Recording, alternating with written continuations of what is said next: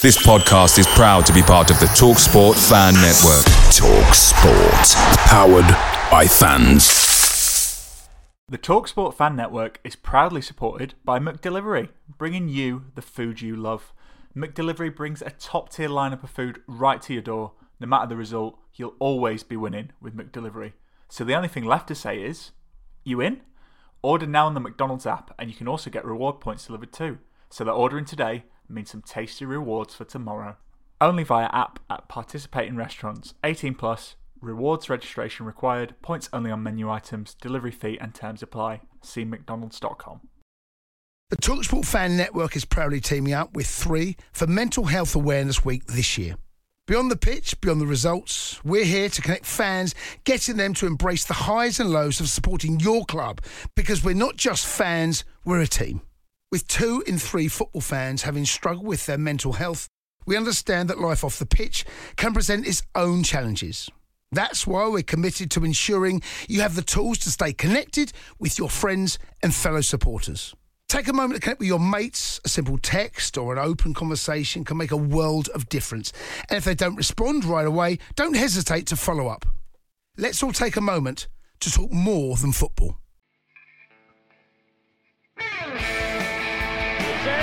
Jepson's there, Billy in. A goal, Chris Billy, Huddersfield Town.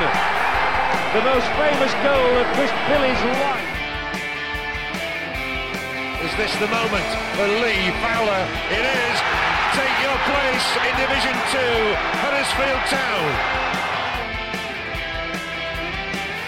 Ruby and Steve Simonsen's boots now. He's missed.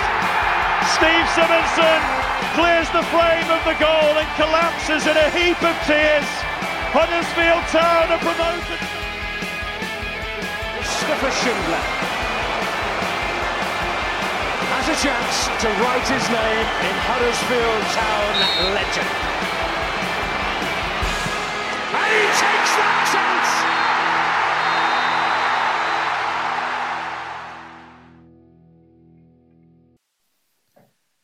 Good evening and welcome to episode 129 of the And He Takes That Chance podcast, recorded in front of a live YouTube studio audience. This past week, it's a familiar story in football and a familiar lineup on the pod. We've had less offers than a drunken Stoke fan from Michael Hefele, and you don't need to wait for a report from Sue Gray to realise that we've got four smashing whoppers on tonight's episode. Uh, we've got the only man who goes to Spain and never comes back with a suntan. It's Mr. Richard Kosmala. You okay there, mate? I'm good, Matt. I don't think your audio is though, mate. if, unless it's just me, it's echoing, man. Is it okay? Another man who avoids the sun at all costs. It's Dan Pozza Porritt, and a pleasure to have with us uh, England youth keeper and Kirkheaton's finest. It's Phil Senior, and bringing you rays of sunshine and nonsense. I'm Matt Shaw. If my audio's dodgy online, let me know, and I'll see what I can do about it. But there's probably not a lot now that we're live. Um, but it's usually fine when it comes through my laptop onto the live thing. It's just in this. Uh, Wirecast rendezvous thing, and I'll be I'll be lodging a complaint on your behalf on on Monday morning, Pos, uh, Cos, one of you, either of you. Uh, right, guys. So as always, this episode is sponsored by Magic Rock Brewing. Uh, if you use the code AHTTC10 at magicrockbrewing.com at the checkout, you'll get 10% off, courtesy of us, if you buy anything online. Uh, and also, happy birthday to my mate David Effie Taylor as well. So it's his birthday today. So we all wish Dave a happy birthday. Right, guys, let's get into uh, the game. So we'll start with Huddersfield Town 1, Stoke City 1. Uh, I think from watching uh, the game, uh, Levi Colwill was uh, a pretty bad miss. Uh, Pipa as well, another injury. Um, excellent first half from Town, I thought, guys. Um, Josh Koroma was. Andy Hinchcliffe thought we should have been sent off every five minutes, apparently, from what people are saying on Sky. I still, you know, I still remember Andy Hinchcliffe sulking that time when Chris Löwe scored a penalty, and he was quite angry that a German had the audacity to score a penalty at Hillsborough. But uh, guys, what did you make of that first half? Pos, what did you reckon to uh, the first half in particular? I thought Town looked fantastic, to be honest. Yeah, I think we were on, mate. I think we got at Stoke well, created a few chances. Um, I think we got very lucky. I think um, this Stoke should definitely have had a penalty, and I think Koroma should have sort of definitely been sent off. Um, yeah, that that tackle. I've seen a few, a few people sort of say that he kind of uh, just put, put his leg out rather than making a stamping movement towards it, which I do kind of get, but he's he's hitting the height, and he? And he's, he's very lucky there to get to get away with. Uh, well, he didn't even get a yellow card, did he? In the end, I don't even know. Did he even give a free kick? I can't remember. No, um. Yeah, apart from that, it were go for a throw. I thought so. Um, yeah, I thought we played really well, moved the ball well. Um, Robert Thomas put a great cross in at 1 0, um, and Ward just sort of flashed it past the post. And if that goes in at 2 0, you're thinking it were and dry, but very similar to, to Swansea and, and Coventry, as I'm sure we'll move on to the second half performance later, in the fact that we we never really got going second half and, you know, still got a foothold in the game. We, we didn't really do well to, to nullify to nullify that threat. And again, it was just inevitable, really, that at some point they were they were going to score. And uh, yeah, disappointing to come away with a draw, um, especially after going 1 0 up at home with a really good first half performance. But keeps the unbeaten going, run going. Um, so yeah, I suppose depending on if your glass is half full or half empty, how you how you see things after that, I suppose. Go on, Phil. You take over from there.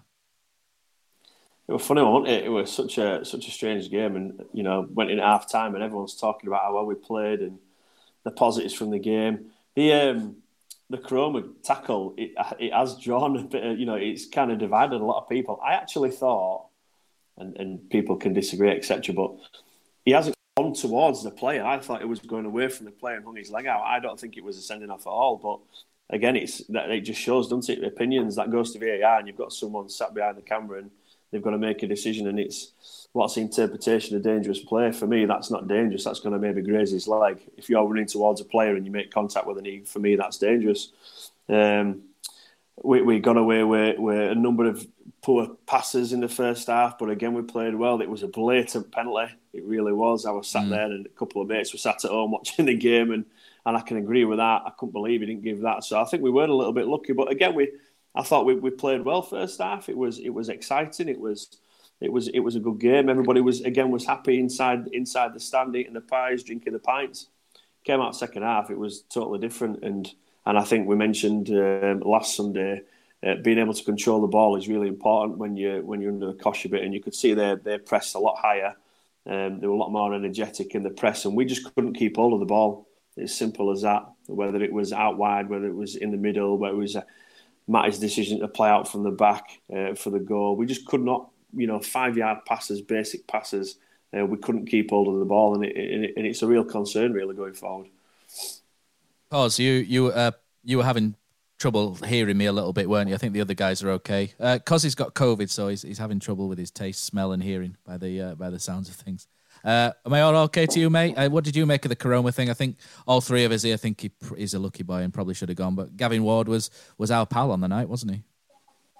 Yeah, I'm waiting uh, for the uh, podcast just to be the Swansea one, and then uh, you can just like edit over Swansea and just say uh, Stoke, and then we could have just carried on talking about Anthony Newton be wrapped up in about ten minutes. It was incredible yeah. how it was saying, but the Koroma thing, I think, again, to me, the and this is the worst thing about football. If that's in Spain, that guy rolls all the way to the halfway yeah. line into the barriers and stays down for ten minutes and then gets the mind sent off.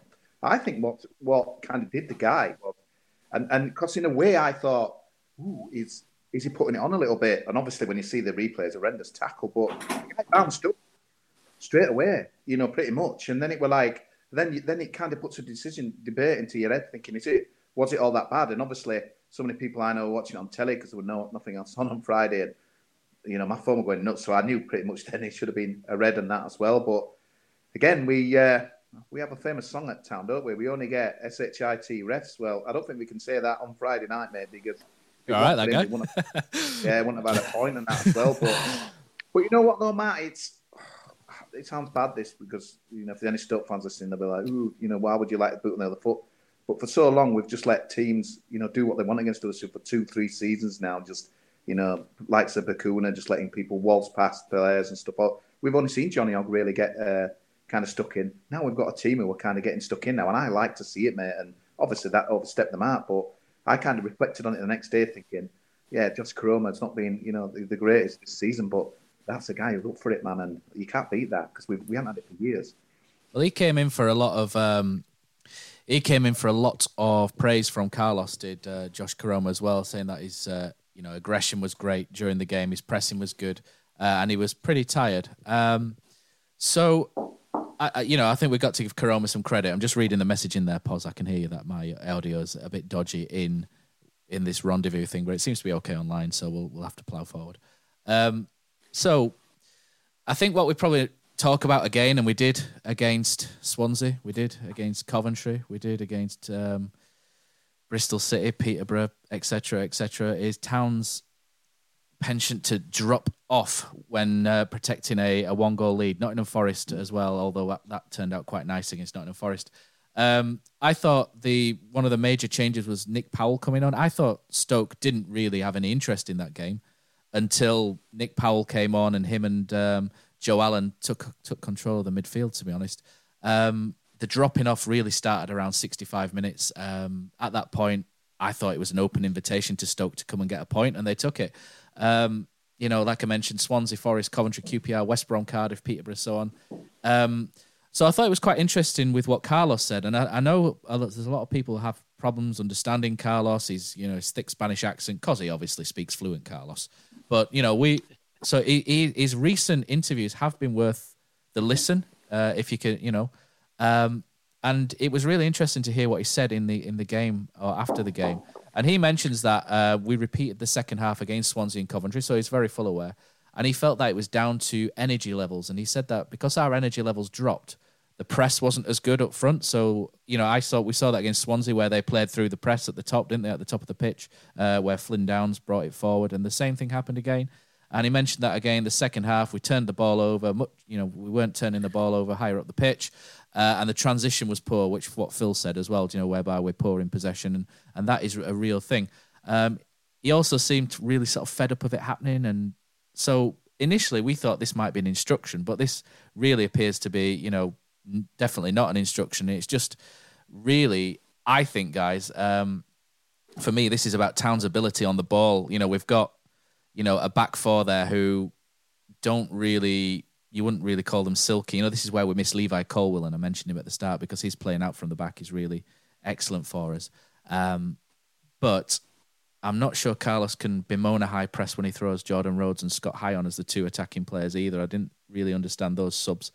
Um, but for me, it, it's t- it, as much as anything, and I've got a couple of stats here, and Cosy, you've got some stats as well from Opta and, and whatnot, haven't you? But you know, you look at the passing, uh, Toffolo 60.5% passing accuracy, Pearson 69, Sorba 60. And I know Sorba plays everything forward, so you expect his passing accuracy to be lower because he takes more risks than, than most people. Uh, but to me, it seems really obvious that the issue really is Town are just not comfortable enough on the ball to keep this up for 90 minutes.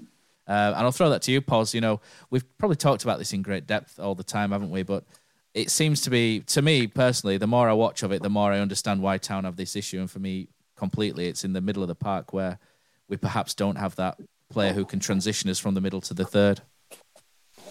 No, it just needed a little bit more calm, didn't it? I think we were very panicky on the ball. Um, second half, obviously, when it's happened two or three times before, you know, when you're playing football, it's always in the back of your mind, I suppose, that you know, look, this is going.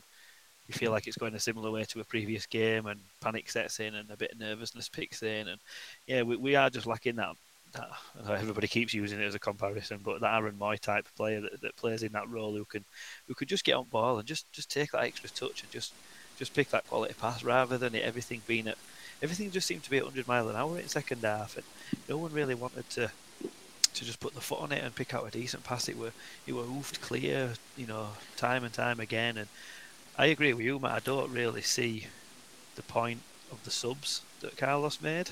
Um, it's it were just like for like. It were ward off, and in fact, it were like for like, but it actually made the actual setup worse because Rhodes ain't going to chase like Ward does. Holmes, he'll put a shift in, but were you know playing really well and um, getting stuck in. All right, if he is tired, then fair enough. And then you know Scott High comes on and basically just did what he did against Swansea. So I, I kind of. I thought it was all right, Scott High, but that it's not real. Right, he's not a ten, is he? It's not especially with a, an immobile forward ahead of him. You know, you bring a passing ten on, and Jordan Rhodes isn't yeah. going to go into the channels for him, is it? It just seemed strange.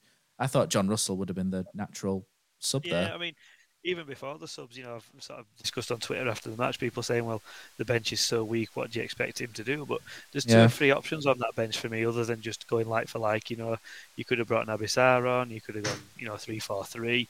You could have brought Russell on, you know, for Sinani and just get a little bit more composure in there. So, all right, these players that are coming on, yeah, they're not of the quality that Stoke brought on, but there's still options there for Carlos. Um, I would I would discuss it on there, and I think for me, a top manager or a manager that's looking to improve looks at his previous matches and he looks at what's happened and he already has a plan. You know, it's written down. If we get to 60 minutes and this is a situation, this is what I'm going to do. If at half time they start getting on top, I'm going to make a sub on 55 and this is the sub that's going to sort it out. And we just it just doesn't seem to have that moment, Carlos. And it's kind of let's carry on doing the same thing just with different players. And it just it just needed something more than that for me. A little bit more ingenuity. You know, he stood on sideline waving players forward. And if players are dropping deep, then he- you know it needs more than just somebody stood at sideline kind of screaming to not do that. It needs a little bit more ingenuity. And once players go across that white line, I'm sure it happened to you, Phil, as a keeper as well, in, in situations where it were tight, players drop and drop and drop and drop, and you can scream at them all you want, mate, but they're not going to suddenly start thinking, oh, hang on a minute, the goalkeeper and managers tell me to be 10 yards further forward, I'll go 10 yards further forward. It's, it's not about that, it gets in your head, and the more you're likely to concede, the more you drop because you think the closer to the goal you are, the less likely you are. And actually, sometimes it's opposite. If we could have just played 10, 15 yards further forward across the pitch, that pushes it pushes Swansea back, it pushes Stoke back, it pushes everybody back 10 yards,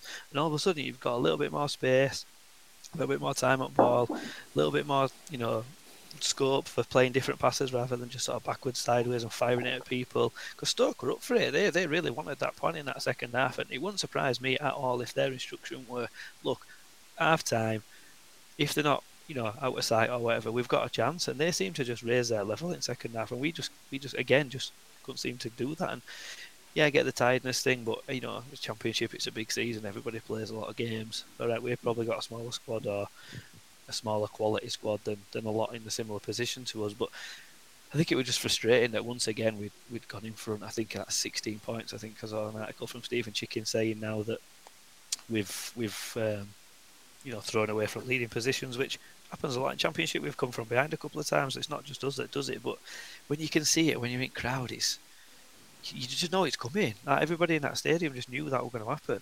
And ironically, as of Swansea, when they got that goal, we suddenly got a foothold in game, and started moving forward again, and it was like, why don't we just play like that from half time? You know, We didn't lose though, Paul. And I, honestly, I were having running rows all the way up to the Vulcan on Friday night because, and I were hearing people. Honestly, I were I were a bit rude really because I was turning to conversations that have nothing to do with me.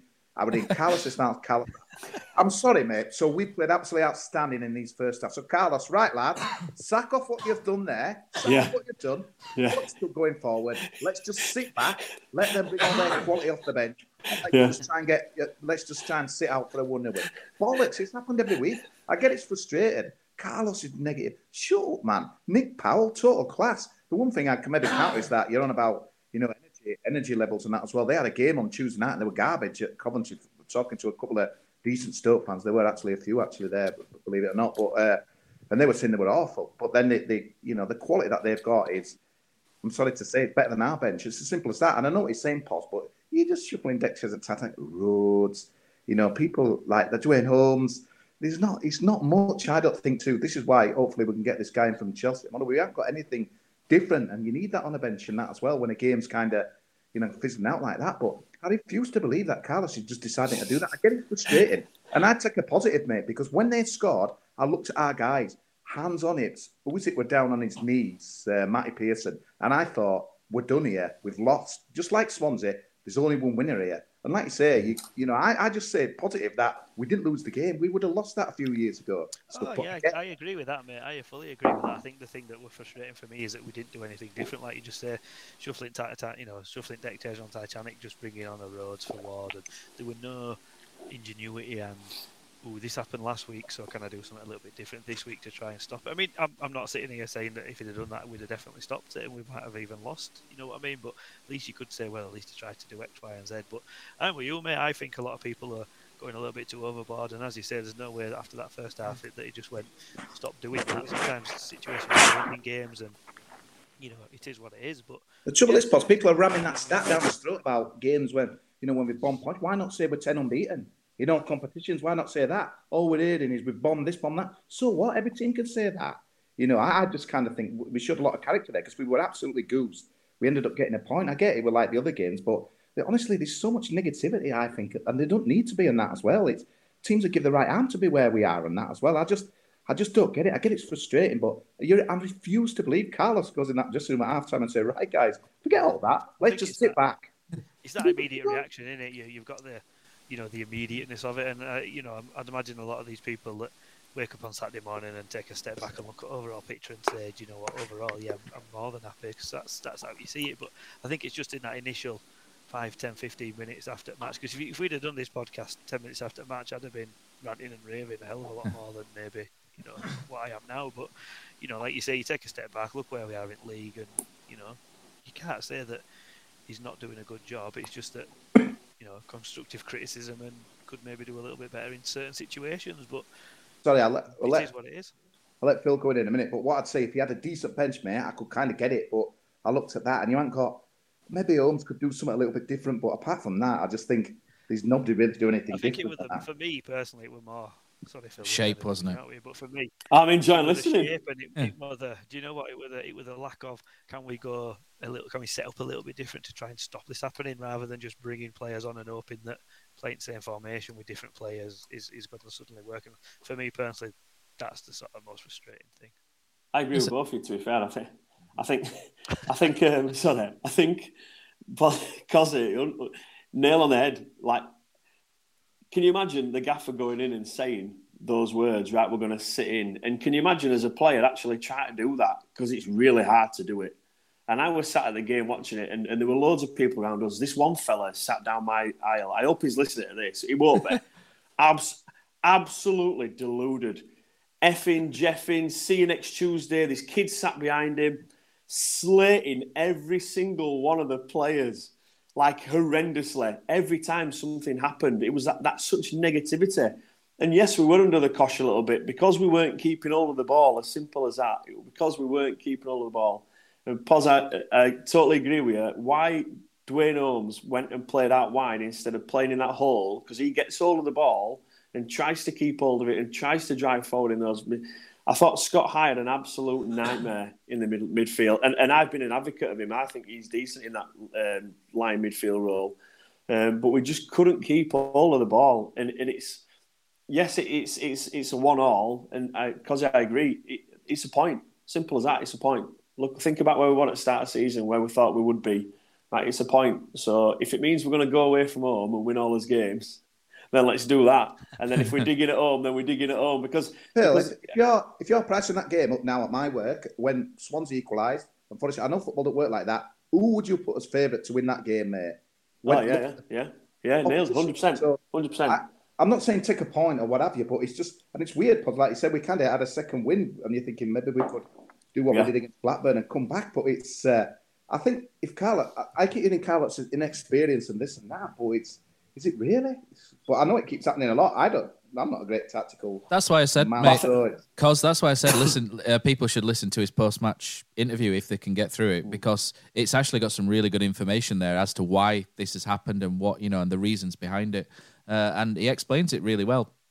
Uh, you know, and he explains, you know, the, the difficulty with you know the press up front and them playing through it and the you know lacking the ability to hold the ball in midfield and you know, it's all the things that we see, and it's you know, and it and it, highlight, it just highlights it that it's not an instruction, and you know, so you know what though, Matt? That's it. But it's like Pos, it's like Pos said though, if if if we're struggling to keep all of the ball, which we clearly were all over the pitch, we do need to be able to mix it up and change it.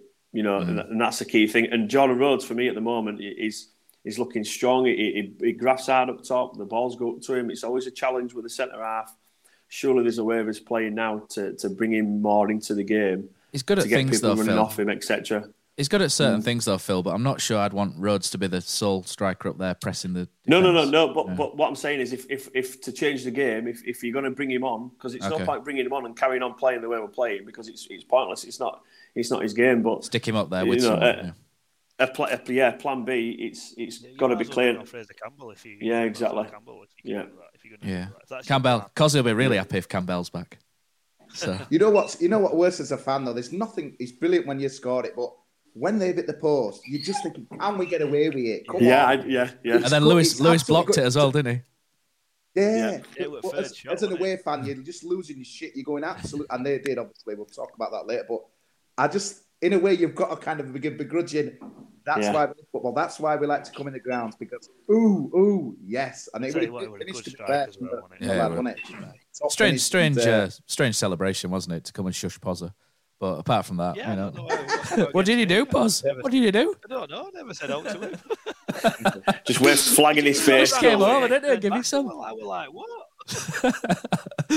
Uh, shall we read some comments out from from YouTube? So thanks to the 34 people watching online. Let me drag this across, uh, and we will hear from. Let's have a look. So uh, Mark Harrison says yes. Uh, Koroma was looking. If Hinchcliffe had his way, he'd be locked up by now. I think that's true. Uh, Bez five six seven eight says I thought we were superb first half, then thought we looked knackered second. And yes, we got away with a couple of decisions, but we've had plenty against us. So tough on Stoke. Yeah, I was going to say over the last couple of years, some of the refereeing decisions we've had against us have been absolutely horrendous. But you know, it's nice that we got one for once. Uh, Adam Cottrell says we got lucky with the referee decisions first half, but we looked decent. Second half was terrible. Uh, Tom says lads ran out of steam after a high press first half, needed to get subs on earlier. That was another point I was going to make. Pause as well was that you know in, in midfield we've got a, a warrior in Johnny Hogg who didn't have the greatest game, uh, and Lewis O'Brien drives forward with the ball. You know we love both those players, don't we? Um, but it just kind of sometimes lacks someone who can or has the ability to speed up and slow down the tempo because there's at certain times where Town really, you know, that we're great going forward quick, and then sometimes when we're up against it, we just need that ability for someone just to just turn a different direction and take the sting out. You know, like like we keep saying, like Aaron Mooy. Aaron Mooy, isn't it? It's that, it's that role. They're Oh, Ca- even Carel Eiting. Carel Eiting did did It's it to that bits as well. isn't so, it? Yeah, Eiting, yeah. I can't even think. Uh, Chris Marsden. There's not not had many of them, have we, done in the past? But anyway, let's go back to the comments. Uh, right. So uh, yeah, that was Adam Cottrell. Adam Cottrell says Stoke played Tuesday and Friday, so I think the energy levels is a poor excuse. I think Stoke made six or seven changes though, didn't they? They um, during so it wasn't the same side, I don't think, but it's a it's a fair comment from Adam. Uh, Cy Daly. I think this is one of your mates in it, Phil. Cy Daly. or he was.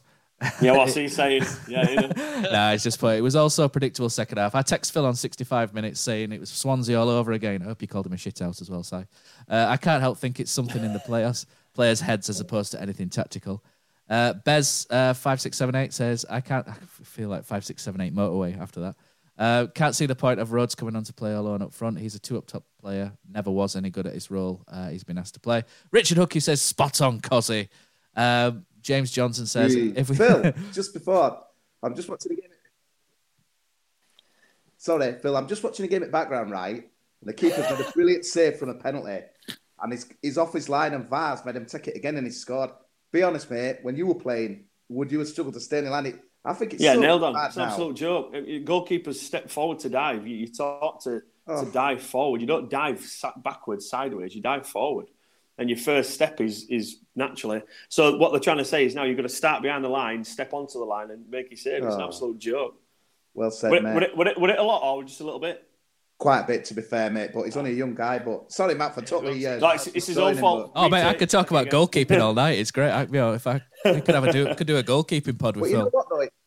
I suppose it's maybe an agate for another day, but VAR's there on Friday night, Koroma's off, they get a penalty. It's, I mean, Yeah, definitely. That's, that's one for another day, in it? But it Yeah. just shows the difference, even at that level, second division Spanish, that I know. it comes in a championship, you're going to be getting a different table, really. Stepping forward also narrows the angle, by the way, and makes the goal look smaller. That's another psychological point. But anyway, uh, right. So uh, James Johnson says, I think uh, if we think back to August, this would have been a good point at home. Uh, with the free transfer policy we currently have, yes, it was frustrating. On paper, Stoke are underperforming. We didn't lose. I think that's a good point. Stoke, like Cosy said, Nick Powell, absolute class, isn't he? And he's just come back from uh, from injury, and he's a class player. Uh, Dag Barnett says the reason why is negativity. Reason why there is negativity is because we have struggled for three seasons. People are desperate for better. I think I think I get that as well. People are still a bit frustrated over the last three years, and it sort of spills out when something. Uh, that was the thing with Carlos, wasn't it? When you know every time we lose a game, everyone thinks, "Oh no, we're going to lose for five months solid now," and it's just I think it's just ingrained a bit in some town fans. But I think it's getting better with some people. I think it'll get there eventually. I'm sure it will. Uh, Andy Dworski says, pulling up trees with limited resources. Amazing we are still punching. Love to see it. Uh, Barnett also says, I think we are doing so much better than I expected, but the squad is what it is. If we can add quality, perhaps we can have a different option and dynamic. one better player could lift everything. Uh, and then Oliver Bell says, just thinking back to when Hoggy was out and we had High in alongside O'Brien, did we have a bit more fluidity on the ball? It's not a popular opinion, is that Oliver? But I think we did. Um, off the ball, we probably weren't as good, but on the ball, we were a little bit better. There was there's a few instances last night where uh, Hogg tried to hit like a 30 yard uh, diagonal to Sorba, and there were three three of them, and he mishit all three, and that's the exact ball that Scott High's been hitting to Sorba, where we've scored goals from against Bristol City. I think we scored two or three goals from that that ball. Uh, but you know what Jonathan Hogg doesn't do there, he makes up for it. You know when the opposition are in our half. So you know horses for courses.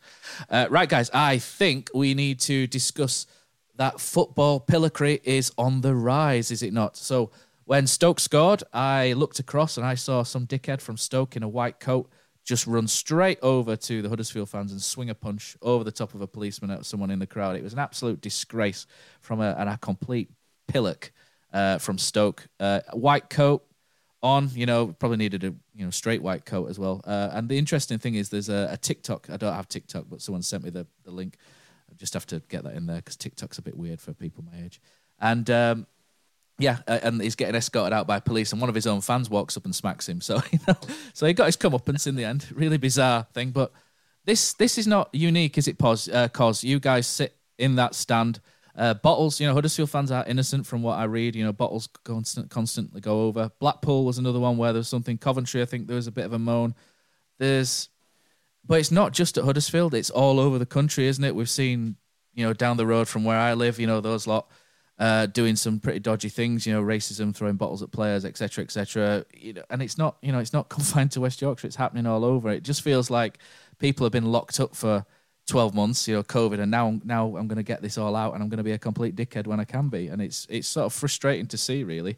Um, Pos. I know you don't throw bottles across, but it's it's it's a weird concept to me. Is, is all this because I like to go watch the football, you know, have a good, you know, have a drink or not, and I, I don't really subscribe to all the crowd. I know some people love it and thrive off it, and it just it's just never never interested me. I don't I don't have a clue what's going on, mate. Too tight to pay two fifty for a drink and throw it at someone. Bloody hell! You'll be recycling the plastic, trying to get ten p back or something.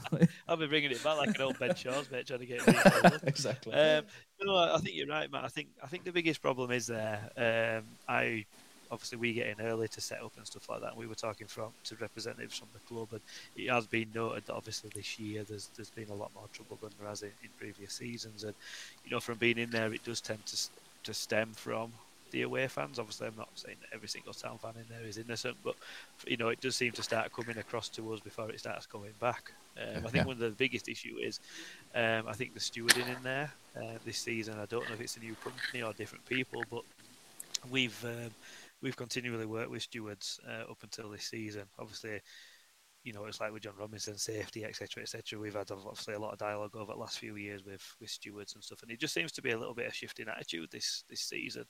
Certainly, on more than one occasion, I've witnessed stewards sort of almost goading fans. You know, yeah, stewards aren't there to be abused. You know, they're there to do a job, and you know, fans shouldn't be saying FY, you know, X, Y, and Z to them and calling them names under the sun, but this season, especially, stewards seem to be coming back, sort of almost offering out fans for fights and stuff like that, which is obviously not really helping the situation.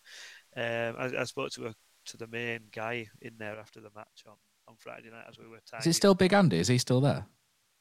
No, no, it's it's, it's, it's like a third party company now that do it. Um, and he was sort of saying, you know, he understood what I was saying and stuff like that, but he to, to give a bit of context into stewarding and stuff like that for those that maybe don't know that stewards have no power and no authority to, to walk in and, and throw somebody out. They have to have police presence to do that because if not, it could be it could be classed as assault, and there's not enough police officers there to to help them. Then a lot of the times the police are there gathering evidence rather than you know wanting to film yeah. someone, so they'll stand and film it for an hour um, because then they'll put a portfolio together in six months to get somebody banned. Um, you know, so there's various other things going in there, but I do think it does need to be looked at. And the club were talking about on Friday night because the new Stoke weren't um, bringing a full allocation to keep that little small block next to barrier free, and that was the instruction. But you know, if 40, 50 burly men start charging at you know a section like that and it's empty, it is hard to, to stop it. You know, what do you do without you know, you put some net in there, but then you you know reducing ticket allocation, so you you lose that on revenue. And I don't know, like I agree with you, Matt. I think after COVID, I think everyone's just pent up aggression or whatever, and they're just out for for whatever release they can get. And a few beers Friday night, you know, but it's not unique to, to that match. It has been it has been going Probably on. not just beer. It's not nice, you know. You know, if you want to go and have a scrap at football, you know that's your prerogative. I like a a bit of needle. I like a bit of tension. I like a bit of atmosphere, and you know. Yeah, to and fro. You know, it's decent. It makes it makes for an atmosphere, don't it? Yeah. There's, a line, isn't there? And once that line gets crossed, it, it all becomes a bit silly because innocent people start getting hurt. If you just launch a bottle into a crowd, it, could hit someone who's totally innocent. There's a lot of kids that go in there. You know, I take my kids and stuff like that, and you know, I don't want them seeing stuff like that and, and maybe getting put off by it and not wanting to go anymore. So, I think the club need to work with the steward stewarding people first and foremost and, and get a grip. And, you know, if they have to do stupid stuff like stop selling drinks in there or whatever, that's what they'll have to do to, to sort it out. But, you know, obviously being involved in what I'm involved in, a lot of people come to us and say, you know, you should be doing this and you should be doing that. Realistically, we what can we do? We can't do all. We're just fans like anybody else in there. It's up to the club to, to sort it out. And if it is predominantly away fans that are, you know, starting the trouble, then, you know, they need to address that and it needs to needs to be looked at. I just want to point out as well, yeah. when I said football pillar crew with Stoke fans, I just want to point out it looked to be about 50 out of 1,500 who were, you know, acting idiots. So it's obviously not all Stoke fans and a tiny minority. Usually Stoke fans I find are pretty decent, you know, sort of back and forth and stuff. So uh, a little bit decent, a little bit disappointed. But Cozzy, you take over from there, mate. Yeah, worrying times for me, mate. I think we're going to lose that South Stand very soon because the West Brom, the West Brom trouble were horrendous. Say in the car park, pushed under the carpet. I spoke to Robin Kennedy about it. They put some lighting out there. There were people getting kicked and punched in front of kids. Crap conduct. Didn't go to Blackpool, but I talked to a couple of people who were sick of getting it by coins. Mm. Both sides. Bollocks. Why we seen that? And then, the, I mean, the, the biggest problem I thought on Friday night when the national coverage got, you know, it looked ugly. I obviously I kind of were you put at the front and that as well, but I, I, had a couple of people say to me, "I'm sick." Went away team scoring at Huddersfield. There's people running on the pitch and just being managed to kind of run back off it. Apparently that happens every time someone scores a goal against us and that as well. But no surprise, positive. What you're saying there is obviously spot on information. The police are not there, and it's just I don't think it's unique to Huddersfield. I've read in a lot of pieces this week about you know so many games, you know so many places. I mean, Christ, you know who'd have thought that Wycombe MK Dons would be a source for. Uh, the game being stopped and abused like that. And this is what yeah. this is where we're heading. But I, I, obviously, it's a bigger picture and another argument for another day. But I'm really worried Mr. Romerson's going to say, right, guys, I'm sorry, but it's adios, mate. You're back in the North Stand lower, away from the trouble. You, then obviously, you know, you're not going to get that interaction. The one thing that always surprised me, but I get that's just football culture. But I watched Birmingham Scott today when that Lyle Taylor scored, and their fans were going absolutely nuts towards their player and, and like kind of their end. But when we score, so many of our fans just like want to seem to just charge towards that uh, that barrier. But I get maybe I'm just being a bit picky, and everyone does that. But the last thing I want to do is just kind of go towards there. But I suppose everyone's sense different. But yeah, I, charge anyway, mate. It is what it is. It's been documented there, Paul. But I'm just very worried, you know, kind of moving forward that because I love. I think the fact that we're next to the away fans and, and we're taking it in the pocket. There's no doubt in my mind that we are you know, that other teams can fill these ends, no problem at all. So it's been done for our benefit, but and it's difficult, is it? Because you're getting hit by something, whether it's a fist or a coin, and you want to natural reaction is to want to give it back and that as well. And it's I just don't want to lose everything for like what Scoffer, bless his soul, you know, helped set up, you know, at the start, obviously with you guys, pause and it's it's really difficult because I don't know what you can do. Yeah, you can put an appeal out on your you know social media. Yeah, the club can put this and that out, but I think the problem is now people know they can throw stuff, do stuff, and no one gives a shit, and no one's getting caught. And I'll come up on the incident later on, probably soon, about the guy who collapsed, and that's just a great example there. Uh, we've got stewards in there now who just what are they there for? I know it's it's like the minimum they should be doing is kind of knowing who's you know to come and to get help, whether it be a police for some fights or someone who's collapsed. You did see that on Friday night, but it's been brewing and it's depressing because the last thing I want to be is in that in that North Stand, mate, away from the away fans. And but that's happening. I'm telling you that more like this, and we'll be back there very soon. Well, let's hope not. Uh, Phil, sorry, I'd muted you during that thing. There's a little bit of feedback coming from you, your thing. So um, I'll I'll let you do that because uh, if you start talking, it nothing will come out. Um, I think we'll move on to you know, Phil. Obviously, you've you know you you do you go in the South Stand as well, Phil, when you go, or Go say you No, probably no, you- no, in the car, no. car stand, yeah. Yeah, so you'll you'll see it from the other from a, a different vantage point as well, won't you? So it's yeah, it's yeah, it's, it's worrying times. interesting. Just listening to it's just interesting listening to some of the comments because I mean I mentioned off air before the, the first thing I actually saw in the game I was I was there about an hour before the game getting my pint, um, sitting in my nice cosy little corner out of way of all the trouble. We're, we're two we're two town fans actually running and goading Stoke fans who were minding their own business. Um, was before the game. They were hand signals, all sorts. Two two little kids really, uh, probably seventeen. Well, I don't know, 16, 20 odd plus or something, running over to the Stoke fans and giving it Billy Biggin. So it's you're looking at both sides really. I mean, you never really see town fans running towards oppositions, etc. But there's there's still elements of people who, who want to go in there, and I don't think they want to cause trouble. I just think they want to kind of goad the opposition, and I don't mind that to be honest. I think, like you guys have said, it's that's what that's part of football. You give a little bit, you take a little bit, don't you? Yeah. Um, but it is worrying because you, cause you can see from where we are, you can see the bottles flying, and and that is the worry because there's a lot of you know Poz's young lads in there. He's loving it. You know, I bet he's having a great time, stood up front singing. You know, blue and white, loving it, and, and that's what you want to see. And I, and I just worry that there's a lot. My little boy wants to go in the cowshed, like he's sat all the way over side and he's singing his heart out. By Cozzy, what what's your favourite away day? Matt, it's got to be the City Ground at Nottingham.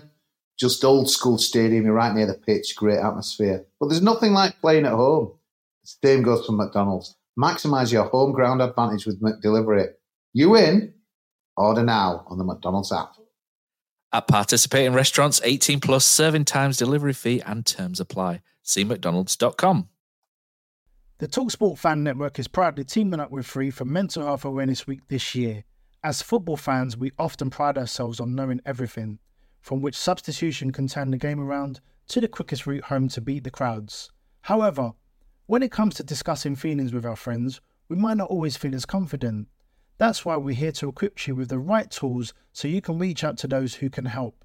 If your mates are struggling, let them know that the Samaritans are free to call on 116 123. That's 116 123. They are there to listen without judgment or pressure 24 7, 365 days of the year.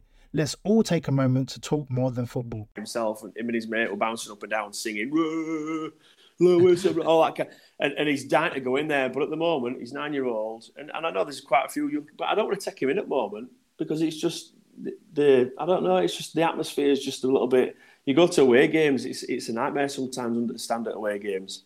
Um, lads being rowdy jumping on shoulders all that kind of stuff and and it's football so I, I understand that but there's got to be a little bit of common sense at times um, but it's I don't know. I don't know. I, it, like you've just said it, it happens everywhere. It happens all around country. So I don't think it's just Huddersfield. It, well it definitely isn't just Huddersfield because I know these clubs that are, that are ten times worse. Um, but yeah I think you know I, I just hope that it's not sport because you guys have done a, a real job in making that end. And and Yeah. sometimes I'm quite negative in terms of the noise that comes out there. I thought I thought Friday night they were decent.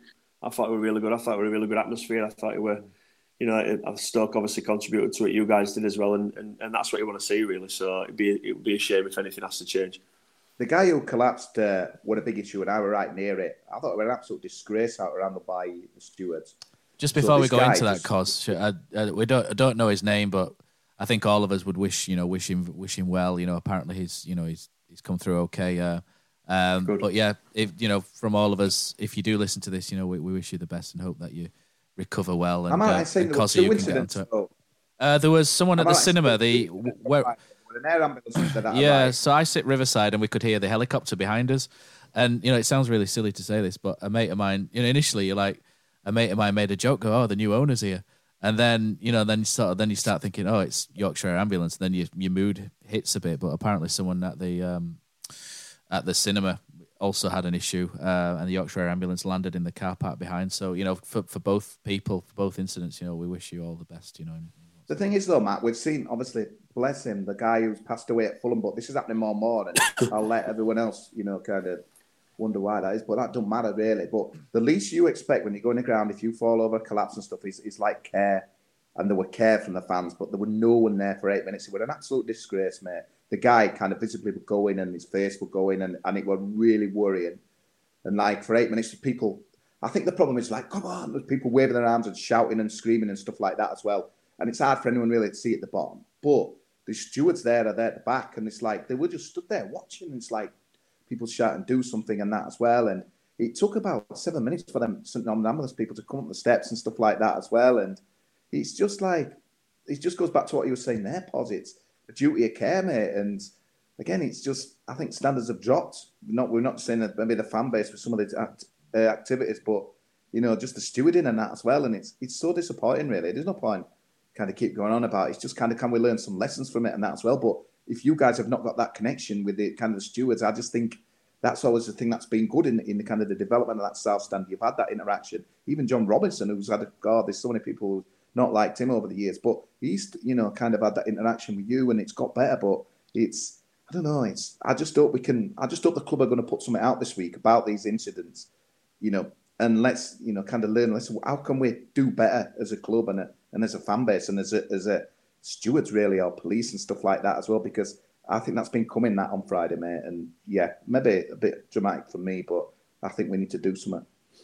Uh, Chris apparently was his name. Um, I've seen on on Down at the Max somewhere. So Chris, you know, if you do listen to this, then all of us will wish you the very best in in your recovery. Um, all the best, mate, on that one. Uh, right, so let's. I've put the question out there uh, in the group chat. So uh, let's see what people have been saying. So James Johnson says, "Pos, you do a great job uh, gearing up the fans to sing, but it seems to be getting more people in the stand looking for a fight. We aren't innocent, but the stewards are abysmal. I think you sort of covered that off, didn't you?" Uh, Bez uh, says, I grew up through the old hooligan days and it's awful to see it rearing its ugly head again. It's got to be stamped on. Uh, Cameron Littlewood says, Them stewards have been awful the last two home games. Uh, James Johnson says, think the company was Carlisle stewards, uh, did nothing right. Uh, and he mentions the fan as well. he James also says, Best wishes to, to the guy as well. Andy K, the K maker, says, Our first time in there this season seems to be a lot of antagonism both ways, mainly young lads with their first beers inside them pointless, childish part of the banter culture, puerile. Andy's not a fan. Uh, neither are none of us, to be fair. Uh, Niall Fayer says uh, Phil looks to have aged ever so more since coming onto this pod. Is this one of your mates, Phil, coming in to wind you up? You're on mute, by the way. Tell him we do one. Message him back. Tell him we do one. He can hear you. Tell it's fine. so yeah, there you go. Can. There you go. I'll do one. He's got a point. Uh, right, Max says I think they might need to put some netting in the small block in the ON, so uh, when away teams that don't fill their allocation can't just charge at the south stand. It'll end up like ice hockey, won't it, with a screen or something daft like that. Um, yeah, and Adam Cottrell says he makes a, uh, a full recovery as well, um, and that goes to the person. You what, Matt, another big test on, on Wednesday. Derby sold out there. They'll come. They'll fill their allocation. They'll be giving it large over that barrier. Barnsley. God, I don't know how many they'll bring. To be honest, they're on a shocker, aren't they? But it's going to be a big test for team fans and everyone on, on Wednesday night. It's going to be really interesting. I just we just want that atmosphere really good, but we just I just don't want to get hit by coins. yeah, but Pos will be pocketing them after they bounced off your head. Yeah. yeah. Throw pound coins at me, lads. Bring yeah, he sat there with his cap, on, like it's just like Pos. oh dear, I know. Do you know? I've just while I'm doing that, I forgot. I didn't blow the conch, did I, for Josh Koroma's goal? But never mind. The moment's gone.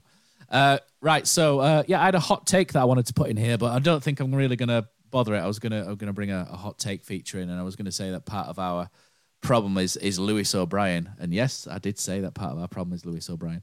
Uh, but let me explain, because I'm not saying Lewis O'Brien's rubbish. Uh, but just from watching Town, I think Lewis uh, is a very unique midfielder in his skill set to what we have. You know, he's a box to box carrying midfielder, and he, he is our best player, and there's no no bones about it for me. The best player that we own. Um, and I, I just kind of look at him and think part of our issue in, in midfield is that in, in a midfield too, it's important to get the right blend, the right partner. And we've covered this off already and that they're tricky to find. And the little bit that I was going to say is that, you know, Hoggy, you know, has his pros in there, but I think the most suited player that we've got in the blend would be Alex Vallejo. You know, that, that complements Lewis better. Um, Scott High, I like like Phil. I like Scott High, uh, but I think he's just a little bit early in his development to to uh, to play that, isn't he? As as much as us, but but you know, for me, if you had someone like a a Tom Huddlestone type, not not saying Tom Huddlestone because you know he's as old as us on this podcast now, but if you you know that's uh, you know the sort of deep lying playmaker who can defend a bit, that seems that for me. Uh, will get the best out of Lewis O'Brien in the engine room. But anyway, that was my hot take, uh, which you know wasn't really necessary. But what is necessary is Pos you were the roving reporter today, weren't you, at uh, Huddersfield Town Women, who went, who played at the stadium. It's great to see the the ladies have a uh, a game down at the stadium. They played Everton, and you know I looked at Everton's side, and they've got you know they've got Toni Duggan up front, they've got Isobel Christiansen, they've got Scandinavian French internationals. You know this is a hell of a team that Everton brought to to Huddersfield. No bones about it.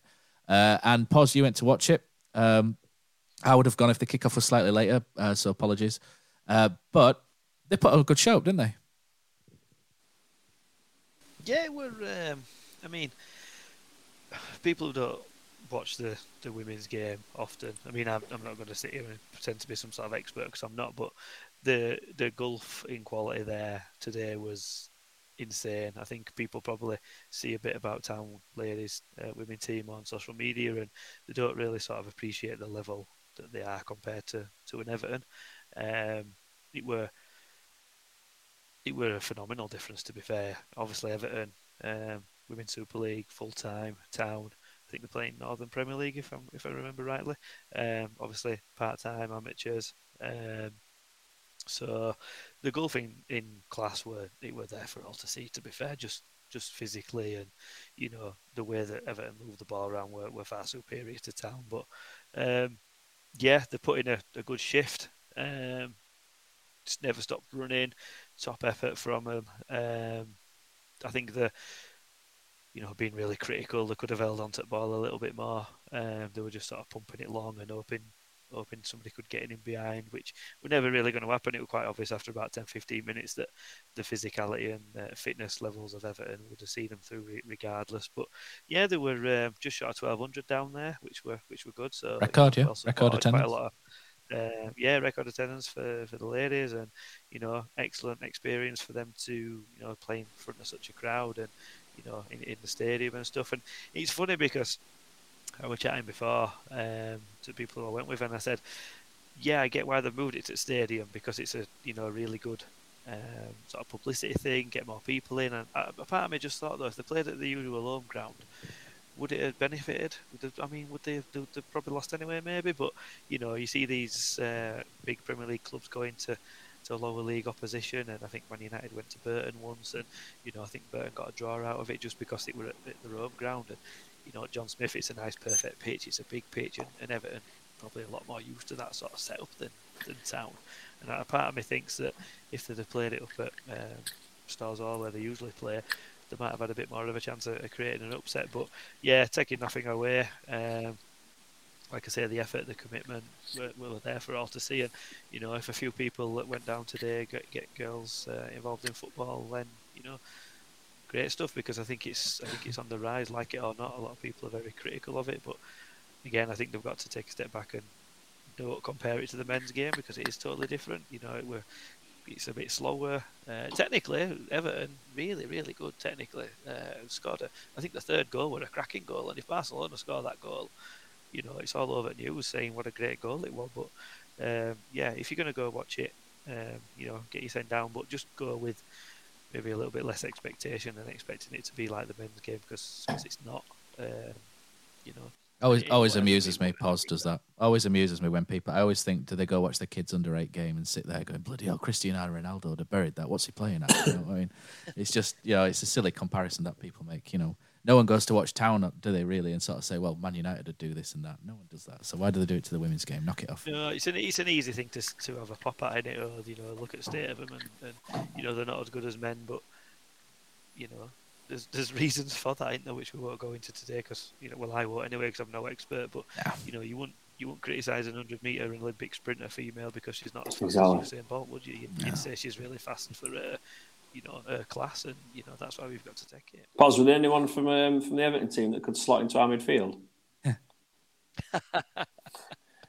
Uh, Toni Duggan did a good job when she came on, mate. She's she decent, isn't she? She could play that number 10 role for us. Yeah, they like I say, Everton played some lovely football. If you were just going down to watch it as a pure technical spe- yeah. you know, spectacle, and you'd come away saying that Everton were, you know, really, really, well, they are really, really good at it. But yeah, it were, it were a good run out. I'm sure the, the, the lasses that played got a really good experience from it, and they'll, you know, they'll treasure. I never played on know, in a stadium in front of 1,200 people. So, you know, that's off to them. Good. Well, I've got one for you. So I went to watch Witton Albion and Scarborough yesterday. Apologies for that. But... I've seen that down at Witton as well. Yeah, Dean Saunders oh. was there, mate. He's a good, he's a cracking guy. I know he's got yeah. Bradford City in him, but we'll forgive him. But I suppose my question, Potts, it, it gives me when I'm watching quite a lot of non-league football, and you watch it as well, and I, I think you'll Phil. It puts stuff in perspective for me for town, and and yeah, I get there's some people that are just Huddersfield Town and nothing else. Probably not even Premier League football on telly, and it's like there. But I don't know. I just kind of appreciate more what we've got now in this championship. Like maybe you know we're up there and blah blah blah. But because when I go watch there, I just I just see like I think Scarborough brought about 100 fans and Witton and they 400 people there, but the passion there, they were like they were proper football people. They're not like half Scarborough and half Arsenal or whatever. You. They're or Witton and Man City. They might be, but I don't know. It just makes me think different about football now. And I, I don't. Do you, you know what I'm trying to say, mate? And that as well. I think everyone looks at stuff different, but I come away with that thinking that's refreshing. You're like, if anyone's not been to watch a, non-league game, you need to go and watch it because because they are entertaining. Like you say, there's there's loads of passion, players, etc. We're talking about that uh, Josh Koroma tackle. If that had happened non-league, that lad would have got up and carried on playing, and not one thing would have been said. Do you know what I mean? It would have. There was a lad who, who played with us at Halifax called Tom Baker, and he used to get smashed Doctor all Who? over the pitch. yeah, smashed all over the pitch. And he got up from every single tackle, even if it were like a leg breaking challenge. He got up and carried on playing it is a totally, totally different. Totally, like you say, it does open your eyes to, uh, to, to kind of a different experience. Doing well, really. Halifax, Phil. Might be uh, might be above Bradford City next year. Who knows? Yeah, they do. They do. The Halifax, they've got the they've got the fan base there. It's a, it's a decent club. It's you know, it's not a bad setup at all. I think they're full time now, but they've just got to. For me, they they used to be the same old, same old. They've just got to you know pump a little bit more money in and and, and give it a real good go one season. For me, they really do because uh, they'll get up there at some point. But Class class manager. Um, but we'll move on. We'll move Tell you on. what, Phil. Uh, there were uh, sorry, but just going to Halifax Bournemouth game, there were a brilliant tribute for uh, Oh, Sinner, yeah. Yeah. Jordan Sinnott before the game, and uh, obviously that that's kind of gone by again, two years, and uh, it's yeah, it, it was touching to see that really, and you know the game stopped, and I love stuff like that, man. Yeah. It should be people should never forget. It happens a lot in Spain, like these players who passed away with heart attacks, but the 17 minutes fans all do it year in, game in, game out. I love I love a bit of respect, and I'm glad they did that because we had um, one a, a lad who played for Halifax for a long time. Um, he, he died recently, um, only young, um, mid thirties, and and we, we tried getting a game on uh, at the ground uh, as a kind of memorial, trying to get as many people as we could to, to raise funds for, for his kids, and they wouldn't do it. Um, we had to go and play the game at Charlie instead. Um, so I'm glad they did something for Jordan because you know it were a bit of a head loss at one point for us uh, as a group of players that they didn't um, support that for, for James Dean. But yeah, brilliant to see, isn't it really? And, and like I say, looking looking at social media, there's a lot of people that have uh, commented on on the, the, anniversary kind of thing, and look what they're doing with it now, like Steady and the boys, and, and that they're, they're really pushing the foundation. It's it's class to see, really. Um, it really is. Yeah. So um, you know, pleased for everybody involved, really. Yeah, good lads. Uh, just uh, just to bookend the women's uh, women's game as well. Uh, I, I want to mention that the HTSA do a GoFundMe for the women's. The women's, you know, obviously have to pay for their own stuff uh, to play. You know, they don't get paid like the Everton players do. You know, they're not professional. Uh, if you check out the HTSA website and Twitter, uh, and I'll post a link in the comments as well. If you if you'd like to contribute to the women's, just so they can, uh, you know, get games on, then uh, then please do so. Uh, Just to get that in mind, they do play sponsorship as well. Yeah, they do, yeah. The season, there is, uh, there is various players available, so if anybody is wanting to support it, then uh, get in contact with. Uh, I'm sure if you do it through Twitter or whatever, they'll be more than happy to. Absolutely. to accept that. Right. So uh, we'll go into uh, the final the final topic now, which is the uh, transfer window. Um, we're seeing a little bit happen now, aren't we? In the transfer window, things are starting to uh, open up. at Huddersfield Town. Uh, ben Jackson has joined Mipo and Adam Clayton at Doncaster. So uh, best of luck to Ben Jackson. I think that's a, a progressive move for him. He went to Bolton last year at League Two. Uh, a little bit in and out, but I think he finished quite strongly there. Uh, ben, when I see him play, always looks a bit too good for him because I've seen him play for the B team as well. Always looks a bit too good for the B team, uh, but not quite good enough for the first team. So this is a, a really good chance to bridge that gap from uh, from the B team to Huddersfield. So a good move, and best of luck to uh, to Ben.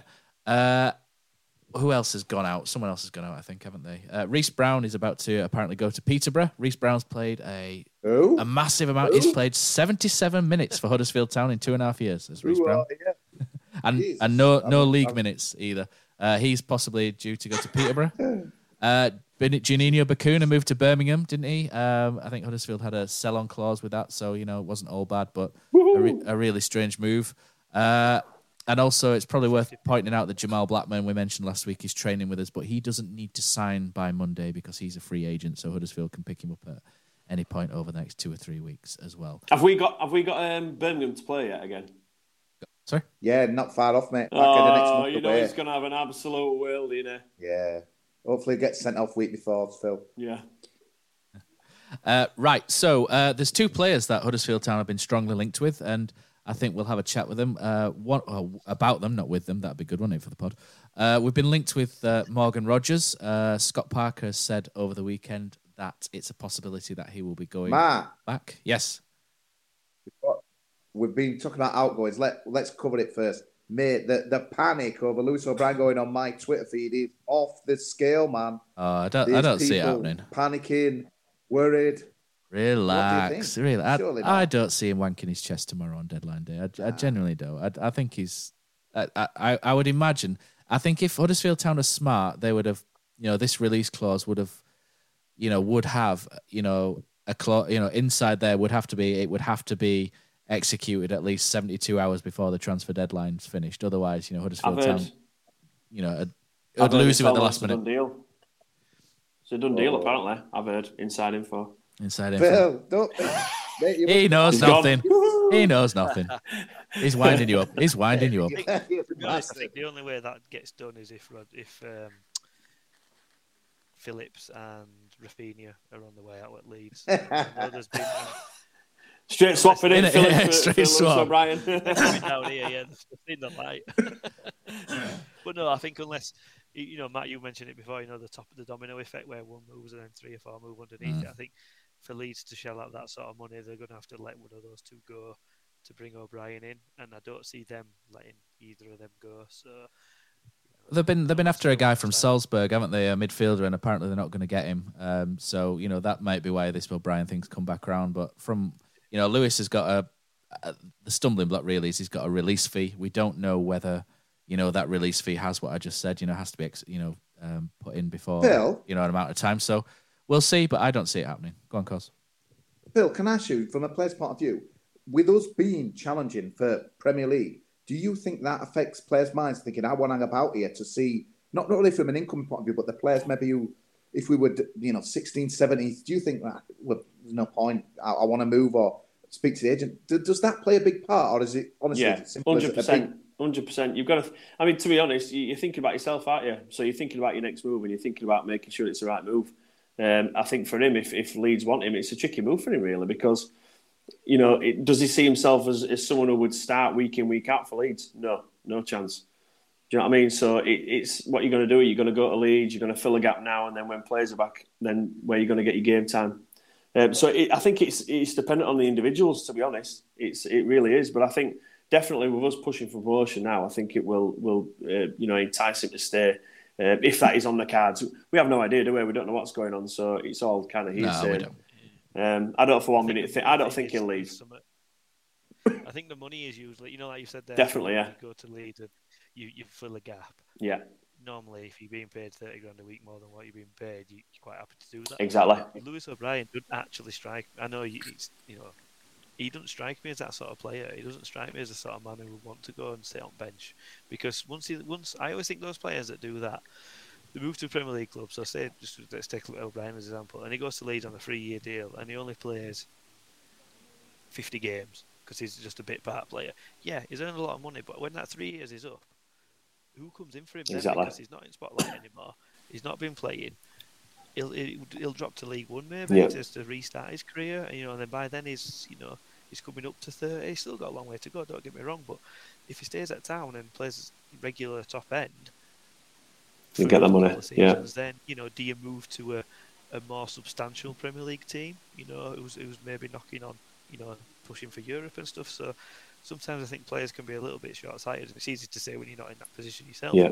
Do I go and earn a lot of money for three, you know, a decent amount of money for three years, or do I stay where I am, play, and then in five years go and earn double that somewhere else? And I think that's it's a it's an hard judgment call for a player. He'll back himself though. Pos wanted to get in that side. Well, that's right. you know, Oh, yeah, of he'll back so I was himself. going to say, yeah. He'll back himself. He's, he's a good player. He, he would. I think there'd be a period of transition, but I think he'd get in their side. To be honest, um, uh, look, I can see what I can see why they're interested.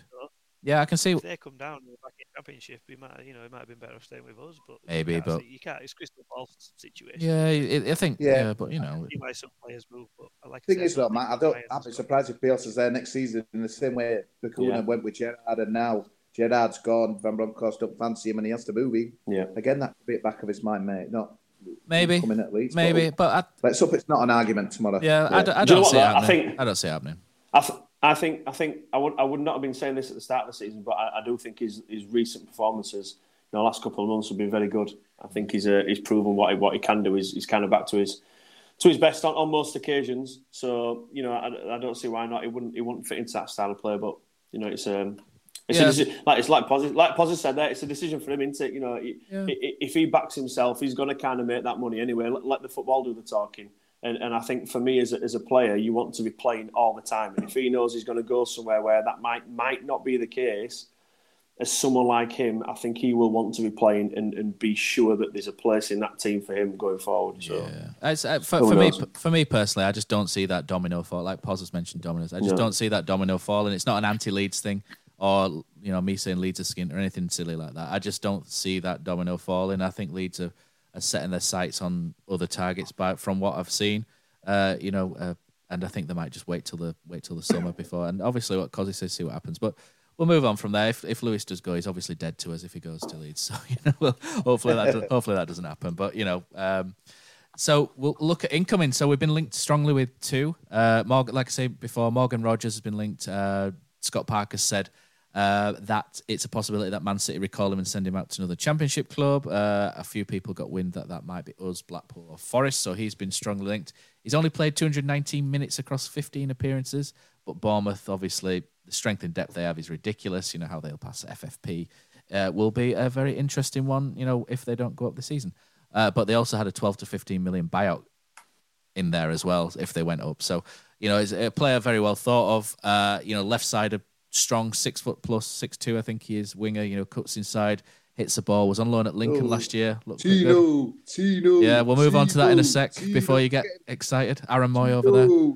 Uh, and the the new one, it's not just Tino Pos- uh, Cozzy, it's Faustino Adebola Rasheed Anjorin is his full name. Uh, and he, or Tino Anjorin, just to us for now on. Uh, it, this looks like it could happen. Uh, just the you know the right noises are being made at the minute, you know, and the right peak from the right people. Uh, a big number ten uh, who has been on loan from Chelsea to Lokomotiv Moscow this season. He's had an injury, uh, but he's played seven Russian Premier League games, two Europa League games, scoring against Marseille. Oh, you know that's that's a decent So level. Naby Sarr, though, mate. Naby Sarr's played Europa League. That doesn't mean no. Not this season. Not this season. He hasn't. Uh, but yeah. So it, Got Tino in attack, Pearson at the Oh, back. dear. Town are going to the Premier League. Come on, Town. I'm clipping that bit out and sticking it on. I think.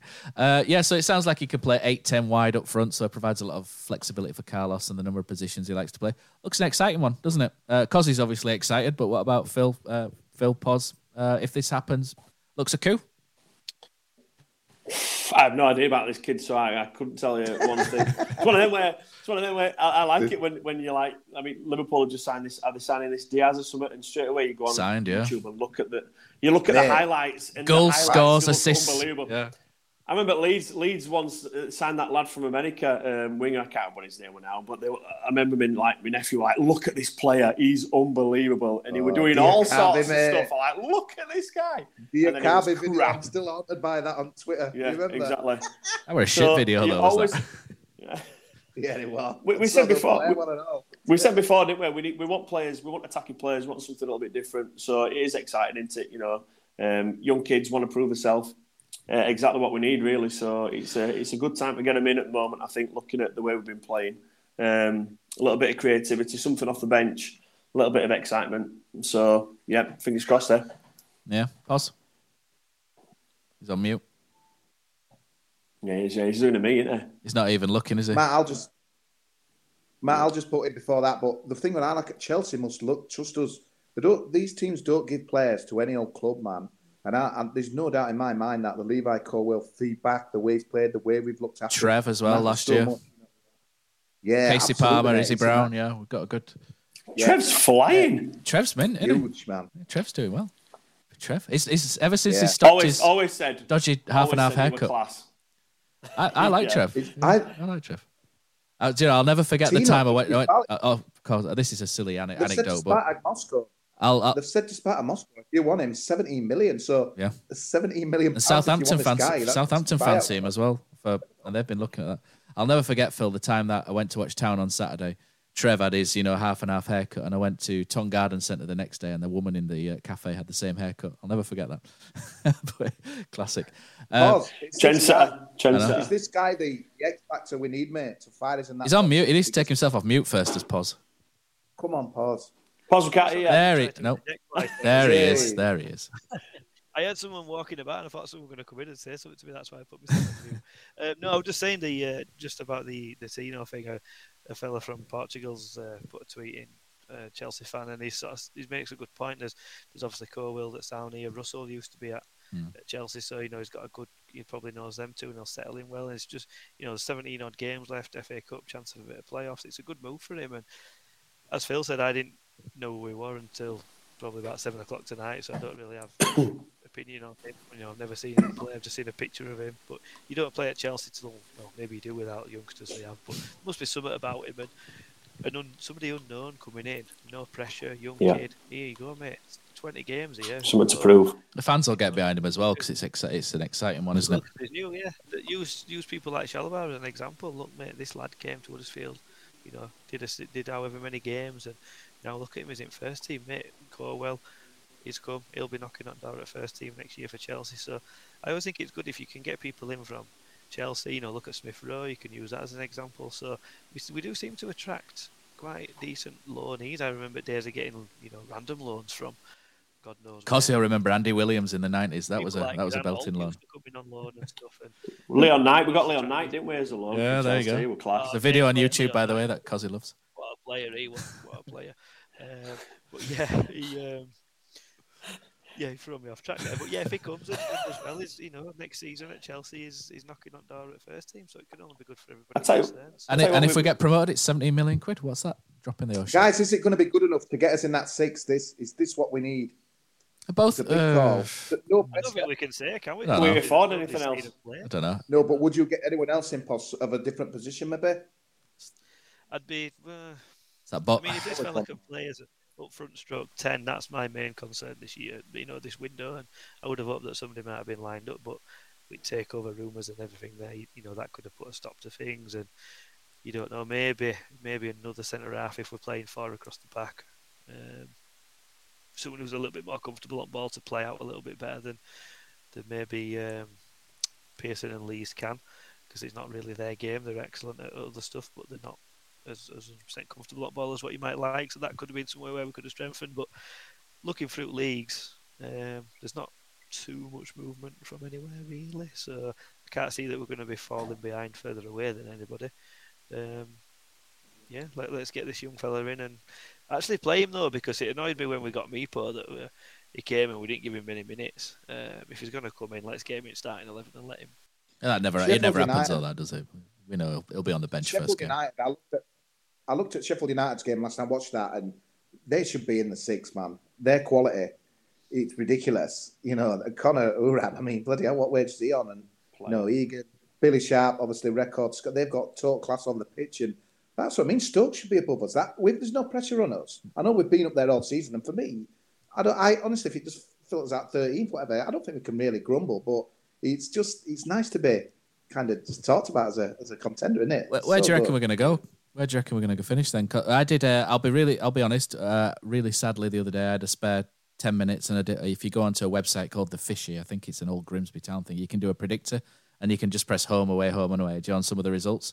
Uh, and I I did it, and I had Huddersfield finishing tenth, um, which they were quite close, but not far off. Um, but that was obviously without signing anybody. I might change my mind on a few things now, but I had as tenth. I had. Um, Middlesbrough and Forest pushing up. I had Sheffield United missing out, but you know, but it's it's really tight, isn't it? And uh, I went on to I think someone said quite high up that we should sever ties with the second tier podcast because they've been throwing more shade at Huddersfield Town. Um, I'll have a word with Ryan. Uh, and do you know what? Actually, Brady's recording with Justin Peach tomorrow from the second tier podcast, and I will go on there and I'll give uh, Justin a uh, a virtual elbow drop for you. But you know, there's um, I think we deserve to be in the conversation, cause, and that's where I'm going. You know, I think a couple a month ago, six weeks ago, I think everyone would go, "Nah, we'll fall away." Not not even mention us. But now it's like, do you know what? Hang on, we're still there, like you say, Cozzy, still swinging punches. I don't think we'll be going away anytime soon. I think we might finish tenth, but I don't think we're going to go away. I'll be honest. When Wednesday's going to be a fascinating game, in it because obviously we come off the back of it and away we go again. Just what happens and Derby, obviously, I know momentum don't count for everything, but incredible finish from that guy. Obviously, dislocated his shoulder, but they're going to come buzzing, still think they get out of trouble. It's going to be a big test for us on Wednesday. I think that'll be a cracking game, that man. Their away form's Great not game. their away form derby's not as good as the home form. The home form's really good. Their away form's not that good. So hopefully, get Stearman, run at Stearman, run it, the Steers man. Put it on him. Stearman, got an assist, watching, assist today, Cozzy. If you're watching Stearman, Norwich performance, mate, first game of that season. We want to see defending like that Wednesday night, Steers. I think that's another clippable moment as well, isn't it? Uh, let's uh, let's read out. I know I'm going to read out some comments from the transfer window because I did ask the question in the uh, the group uh, chat, uh, and we've got uh, Morgan says. Trying to see if that's a Morgan I know. I'm not sure. hold on to Lewis. Get Tino announced, and another lower league gem will do me. Bez says, "Hope we get this lad from Chelsea in, and maybe the keeper, but more important to keep O'Brien. Rumours of Leeds back in for him." Richard Hookie says, "Would love John Swift." And then Eddie Martin says, John Swift, if you can find 10 million down the back of the sofa. My my uh, my late dad had a really good saying when I used to go looking at cars, and he said, It's all right buying that car, but you've got to be able to afford the fuel that goes inside it. And uh, I think yeah. that will probably. that will be, uh, you know, for John Swift. You know, I don't think forty grand a week is going to be uh, possible. to be fair, any car at the moment it's really expensive to run nowadays. Do you know no. what I mean? There's a lot of pet. And you've got an electric. You've got an electric one as well, Phil. But mine's like Flintstones. boot, boot, boot, bottom out of it oh, mate, I've had an absolute nightmare. So if anybody knows uh, anybody who's an auto electrician, uh, Mercedes auto electrician, I live in Leeds, obviously, and rats, fucking rats, have got in underneath the engine and have bit through the wires. And uh, Mercedes are telling me it's going to cost me a minimum twelve hundred quid just to look at it. So, if there's an auto electrician who can help me out out there with uh, a Mercedes, let me know. Uh, James Johnson. GoFundMe. yeah, no. Tell you what, Matt, you want to start an OnlyFans engine. You want to drive a Toyota I go over that Trafford Centre Bridge towards Whittam, mate, when it's about hurricane wind. Will that blow off? It just blow it clean off, wouldn't it? oh, yeah. Man, yesterday. Massive, See you later, lads. Juice and more cream next week. Get your time off work. We're there. Oh, Cameron Littlewell says, Hope we get Tino on loan. Can't remember what happened the last time we had two players on loan from Chelsea. Yeah, here we go. Uh, James Ooh. Johnson says David Fox has done a cracking job as loan manager, uh, getting our youngsters out playing properly, mon- properly monitored, moved on to other clubs if they aren't playing uh, out, of position. So yeah, David Fox has done uh, a couple of uh, things on uh, I think it's Towns Twitter, uh, Towns YouTube channel, which is interesting. Um, but yeah, it's an interesting role definitely. keep Lewis O'Brien, get Blackman in, and the lad on loan from Chelsea. Loan Schofield out. I think Schofield might have an injury for a little while, so I'm not sure if that'll be possible. Uh, Adam Koch says Leeds can't afford Lewis. They've got to find the money to pay for Augustin yet. So yeah, they owe 18 million quid to Red Bull for uh, reneging on a clause when they get promoted. So that'll be interesting. Uh, also, uh, Max says keep O'Brien, sign Rogers, Anjorin in on loan, and get a backup goalkeeper, and that's a brilliant window. Uh, and then Adam also says this could end up being a very good deadline day as well. Uh, just scanning through the last couple. Richard Hookie's retracted a message and then said, if you go points per game, we're finishing on 71. If someone told me that at the beginning of the season, I would have laughed at you. Uh, and Paul Jacob says, we're seventh and still have not played our strongest 11 yet this season. Get Pipa and Colwill fit, then we could push on. But don't want to go up this season. Um, I don't think you can. Um, I don't think you can say no if you're Huddersfield Town and the chance to get promoted comes up. Um, it's just one of those things, isn't it? Um, and the last one was uh, Paul Jacob says uh, this loan sounds promising. Backup keeper needed. Cherry on the cake would be if Toffolo signs his contract. Yes, Harry Toffolo has been known to listen to this contract every now and then, and so every now and then we throw in the sign your bloody contract, Harry Toffolo, and let's get things going. Uh, right, so uh, that's it from me tonight, guys. Uh, you guys got anything before we go? Any songs, Cozzy, uh, that you want, or any COVID tips? Just one from me, Matt. If, if anyone wants my ticket, if anyone wants my ticket for Wednesday, DM me and I'll uh, I'll send you it on. It's South Stand near Pos at the front. It's obviously with COVID. I'm screwed now. Hopefully, Don't tell them that, mate. Nobody will want it if it's near me. mate. There's no points thrown down there, so you'll be fine. But yeah, hopefully fit for the Barnsley game. That'll be cracking on Saturday. But yeah, DM me and I'll first person will do it. I can send it on. There you go. Up the town. If you love the cause, give send him a DM and he'll have your ticket. Yeah, nice one, Cos. Right, that's it for us this week. So thank you very much, everyone, uh, and we will be back uh, this time next week.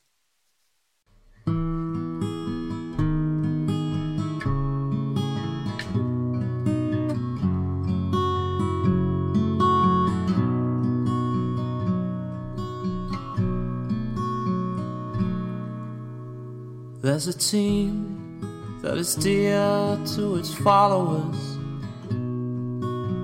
The colors are bright blue and white. They're a team of renown, they're the pride of the town. And the game of football is their delight. And all the while upon the field of play, thousands loudly cheer them on the way. Often you can hear them say, Who can beat the town today? And then the bells will ring so merrily. Every goal shall be a memory. So, town, play up and bring that car back to Huddersfield. So, town, play up and bring the car back to Huddersfield.